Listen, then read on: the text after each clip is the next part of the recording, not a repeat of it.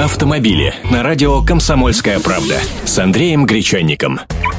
Здравствуйте! Цены на бензин в Крыму снизятся к 1 мая, заявил первый вице-президент республики Рустам Тимиргалиев. И некоторые комментаторы в интернете уже возбудились, мол, за что им такое счастье, почему у них должно быть дешевле.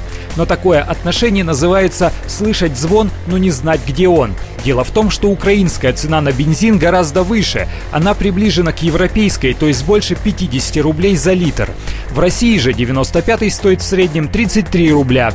Но снизить цену до российской там сразу невозможно.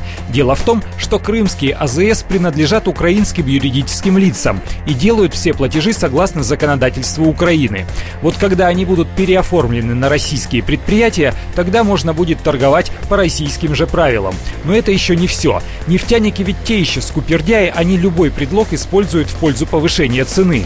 То есть топливо нужно будет еще и привезти из России по новым логистическим каналам и организовать оптовую торговлю, поскольку крупные сетевые АЗС имеют собственных централизованных поставщиков, а рыночная мелочь покупает топливо на оптовых нефтехранилищах. Но не все так плохо, ибо в регионе присутствуют крупные российские игроки, которые продают там наш российский бензин. Просто им придется переориентироваться на другие направления поставок, ибо по суше возить получится только по территории Украины, а это сейчас, мягко говоря, проблематично.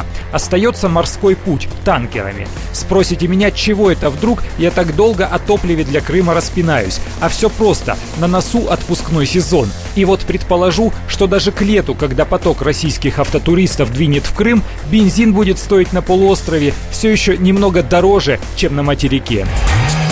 «Автомобили» с Андреем Гречанником.